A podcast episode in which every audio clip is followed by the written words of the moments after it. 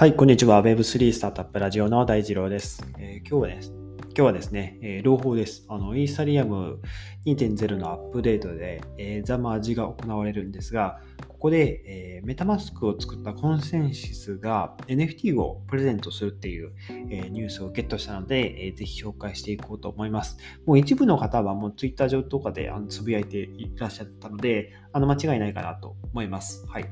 で、えっと、まあ、僕はまあお昼、今日のお昼ぐらいに、えー少しこうまとめの記事も書いてるので、えー、ツイートしようかなと思っています。はい。で、まあ、詳細はあの僕の記事見ていただいてもいいですし、あのコンセンシスの、まあ、ブログの記事見ていただいても、まあ、どちらでも構わないです。あの僕の記事の方はざっくり、えー、どういうことをすれば NFT ゲットできるかっていうのを、まあ、まとめているので、えー、ぜひご覧になってみてくださいということで、えー、ざっくりまとめていこうと思います。はい。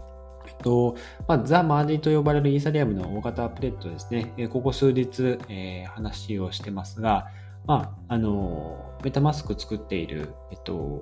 このコンセンシスも、まあ、この大型アップデートを記念して、えー、こういう記念の NFT を、えー、発行する、まあ、作って発行する、あの、配布するということでですね、まあ、世界中がね、あの注目しているので、まあ、このコンセンシスが、あの、提供するこの NFT を配布する、まあ、まあ、ランディングページも相当アクセス集中するんじゃないかなと思うんですよね。マージ後にあの変な問題とかが起こらなければいいですけど、はい、多分、あの、こういうコンセンサスが作ったページとかにもアクセスが集中して、実際に NFT ゲットしようとするときにも、多分ね、あの、混雑、結構混雑すると思うんですよね。なので、えー、ガス代が結構高くなる可能性もあるのかなと思うので、もし、えっと、この限定の NFT、あの、基本ガス代のみと、あの、コンセンサスが書いてたので、NFT 自体の料金はないと思うんですが、ガス代がね、結構、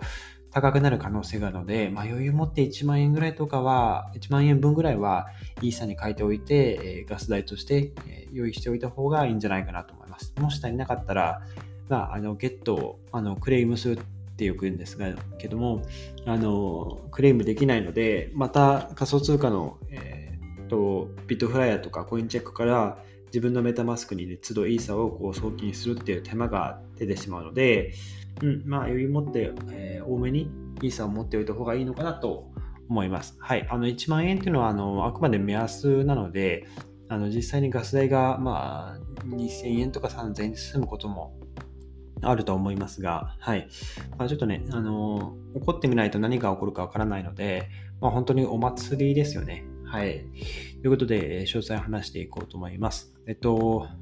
まあこれね、9月8日にこれ僕撮ってるんですが、えっと、この記事自体、コンセンシスのこのブログの記事自体は、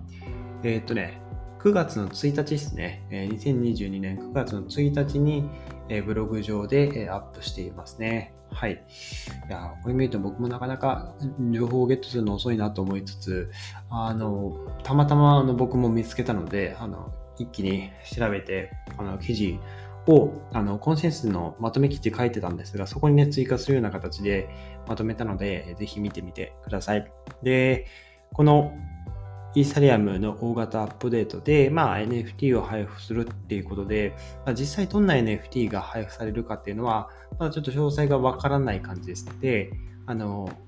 まあ、いつものこの配信の概要欄に貼ってある、えっと、このイーサリアムの、えー、ブログの、まあ、トップページ一番上にあるような絵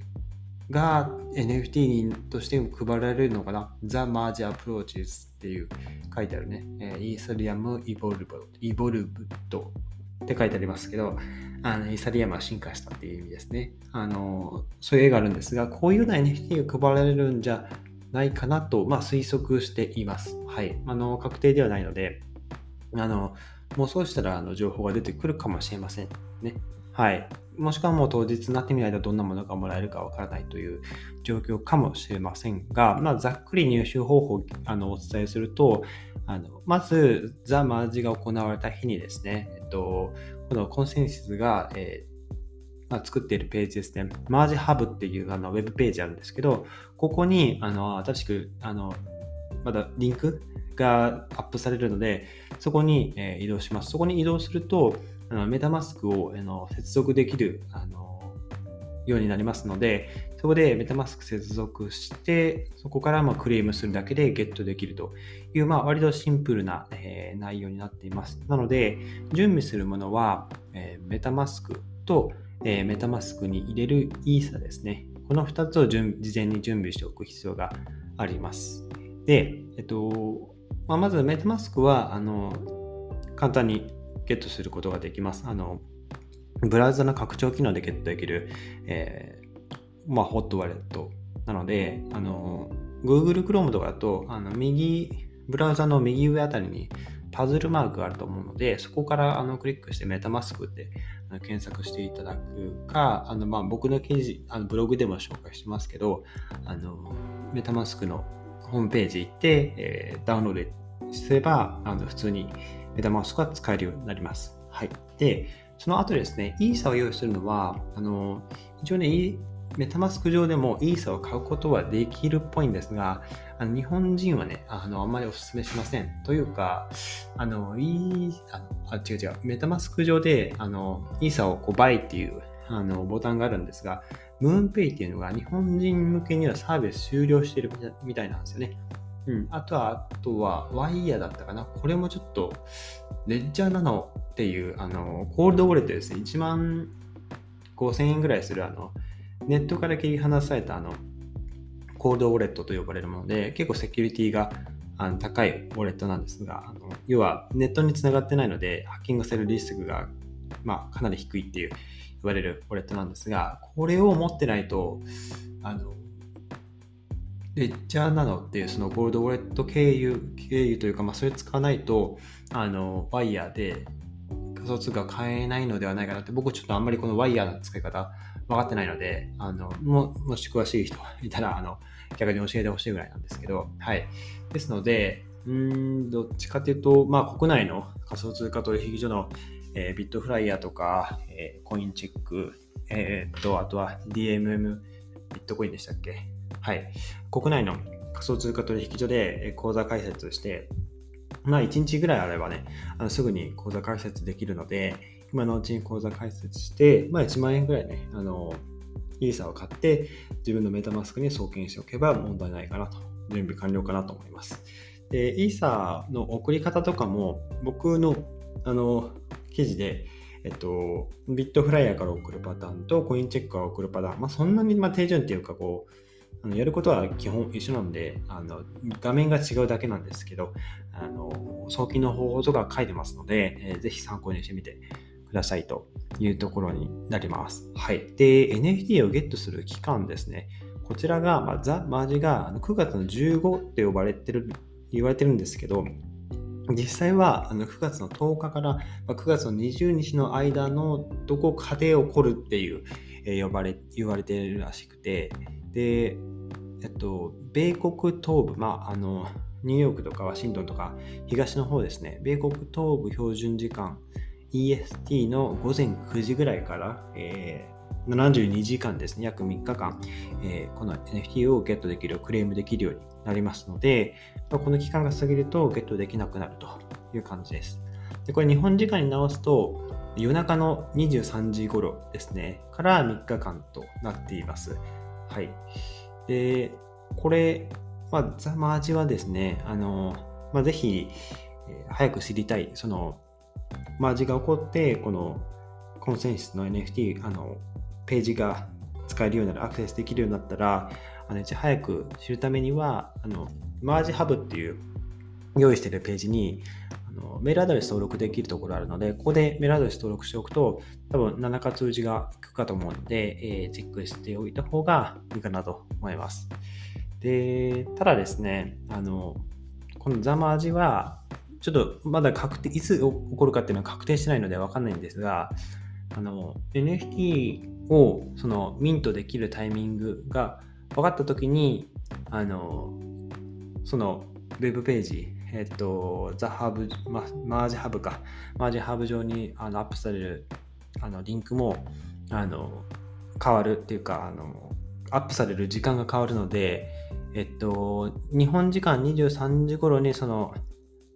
まあ、アクセスでき、まあ、ゲットできるようなリンクがアップされると言いますが、この時間も、あの、マージ直前になると、時間が変更になる可能性もあるので、ちょっとここは要注意ですね。はい。まあ、詳しくは、まあ、コンセンサスと、まあ、メタマスクのあの Twitter アカウントをフォローしておくといいかもしれないですね。はい。という感じですね。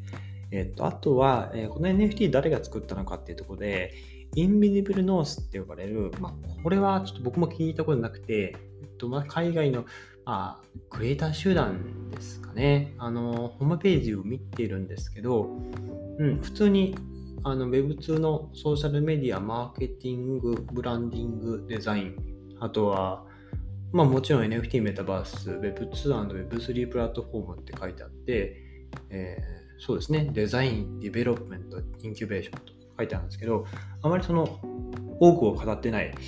えー、デザイン集団って感じですかね。ここが作っていて、で、ここと共同でアーティスト兼イラストレーターのクリス・スキナーさんっていう方が手掛けたそうです。クリス・スキナーさんはあの普通にインスタのアカウントをあの公開してて結構フォロワーもいたので、あの界隈では著名な方かもしれませんね。ちょっとごめんなさい。僕はあの存じ上げてなかったんですけど、はい。というような感じですね。で、まあね、3日間しかもらえない限定の NFT っていうのなので、まあ、将来ですね、ザ・マージに立ち会った証として、まあ、何らか価値が上がっていくかもしれませんが、まあね、あの、多分、その時間帯、期限内にアクセスすれば、多分誰でもゲットできるんじゃないかなと思うんですよね。あの、ガス代は高いにせよ、えっと、個数、NFT をミントできる個数は多分数に限りはないと思うので、大丈夫だと思うんですけどね。はい、あの数に限りがあったら、あのもう先着順で多分、僕なんかでも、僕なんかでもっていうか、普通にあの日本の方でも一気にアクセスしても、ね、あのゲットできない可能性って十分にあるかなと思うので、多分数に限りはないかなと思うんですが、ちょっとここはどうかわからないです。はい。で、あとはまあ、基本1人1句ですね。あのクレームできる NFT は1人1個だけです。はい。まあ、早い者勝ちかどうかはわからないけども、まあ、早めにアクセスしておいた方が、なんか安全かなって気はしますが、あの、ボードで話した通り、結構世界中のユーザーがアクセスしてアクセスが集中したりとかで、多分ページが重くなったり表示されなかったりする可能性はあるかなと思うので、あとはガス代がね、めちゃくちゃ高くなったりする可能性もありますので、あの、様子を見て1日空けるとかも、もしかしたらありかもしれないですね。まあ、ちょっとそこはあの各自の判断に任せたいと思います。はい。ということで、えっと、まあ、いよいよ迫ってきましたねというところで、あの、ザマージ、えー、皆さんで見届けましょうというところで、まあ、また何か続報があったらね、えー、ぜひ共有したいと思います。それでは今日のエピソードですね、役に立ったらいいなと思ったらぜひフォローをよろしくお願いします。それでは皆さん、素敵な一日をお過ごしください。また明日お会いしましょう。